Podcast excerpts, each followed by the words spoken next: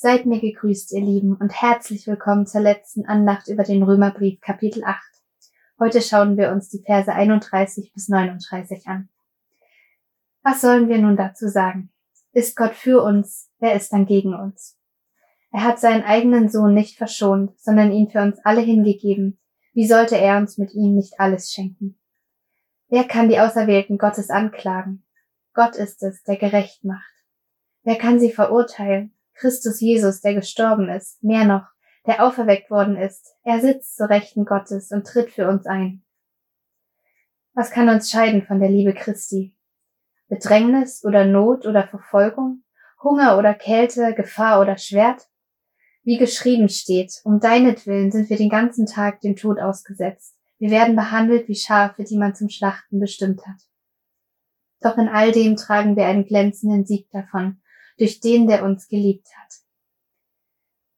Denn ich bin gewiss, weder Tod noch Leben, weder Engel noch Mächte, weder Gegenwärtiges noch Zukünftiges noch Gewalten, weder Höhe oder Tiefe noch irgendeine andere Kreatur können uns scheiden von der Liebe Gottes, die in Christus Jesus ist, unserem Herrn.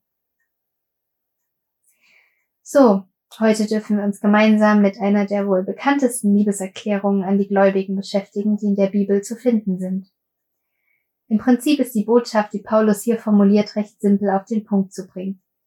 Wenn Gott, der Allmächtige, der Erschaffer und Erhalter und Erretter der Welt für uns ist, wer könnte uns etwas anhaben? Wo unser himmlischer Vater uns doch für gerecht erklärt hat und einsteht für unser Heil.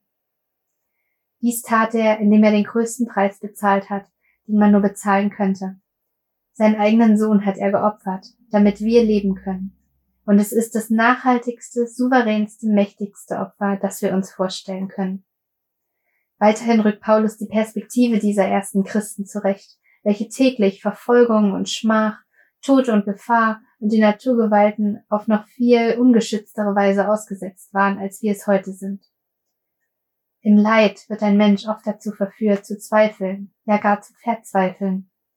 Doch Paulus erinnert seine Geschwister in Christus daran, nix da. Auch nicht das Schrecklichste, was ihr euch vorstellen könntet, wäre jemals dazu in der Lage, euch von der Liebe Jesu zu trennen. Es gibt da einen sehr schönen Spruch. Du darfst Gott erzählen, wie groß deine Probleme sind, aber dann musst du deinen Problemen auch sagen, wie groß dein Gott ist. Was sind heute die Dinge, die drohen, uns blind zu machen für Gottes Liebe? Körperliche und psychische Krankheiten? Angst vor der Zukunft in Zeiten von Klimawandel und Terrorismus?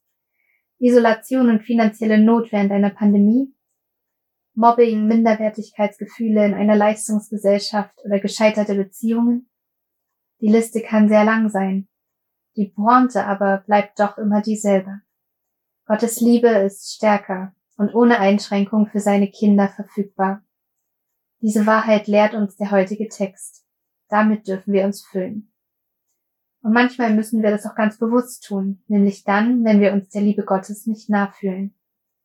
Emotionen sind etwas Wunderbares und ein sehr großes Geschenk, mit dem der Herr den Menschen geschaffen hat. Sie bereichern unser Leben und sind in jeder Hinsicht etwas sehr Reales für den Einzelnen, aber sie spiegeln nicht immer die Tatsachen einer Situation wider.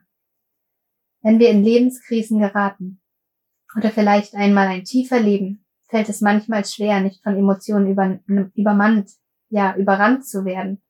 Und wir wenden den Blick leichter von Gottes Zusagen ab.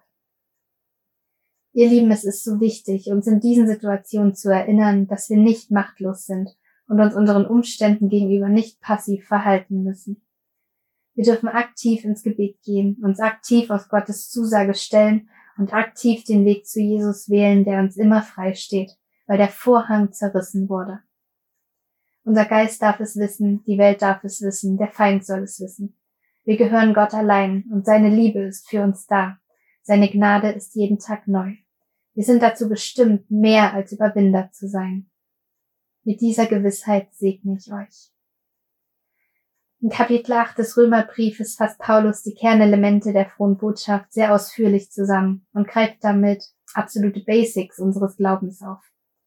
Das macht es zu einem wunderbaren Text für Menschen, die noch nicht lange mit Jesus unterwegs sind.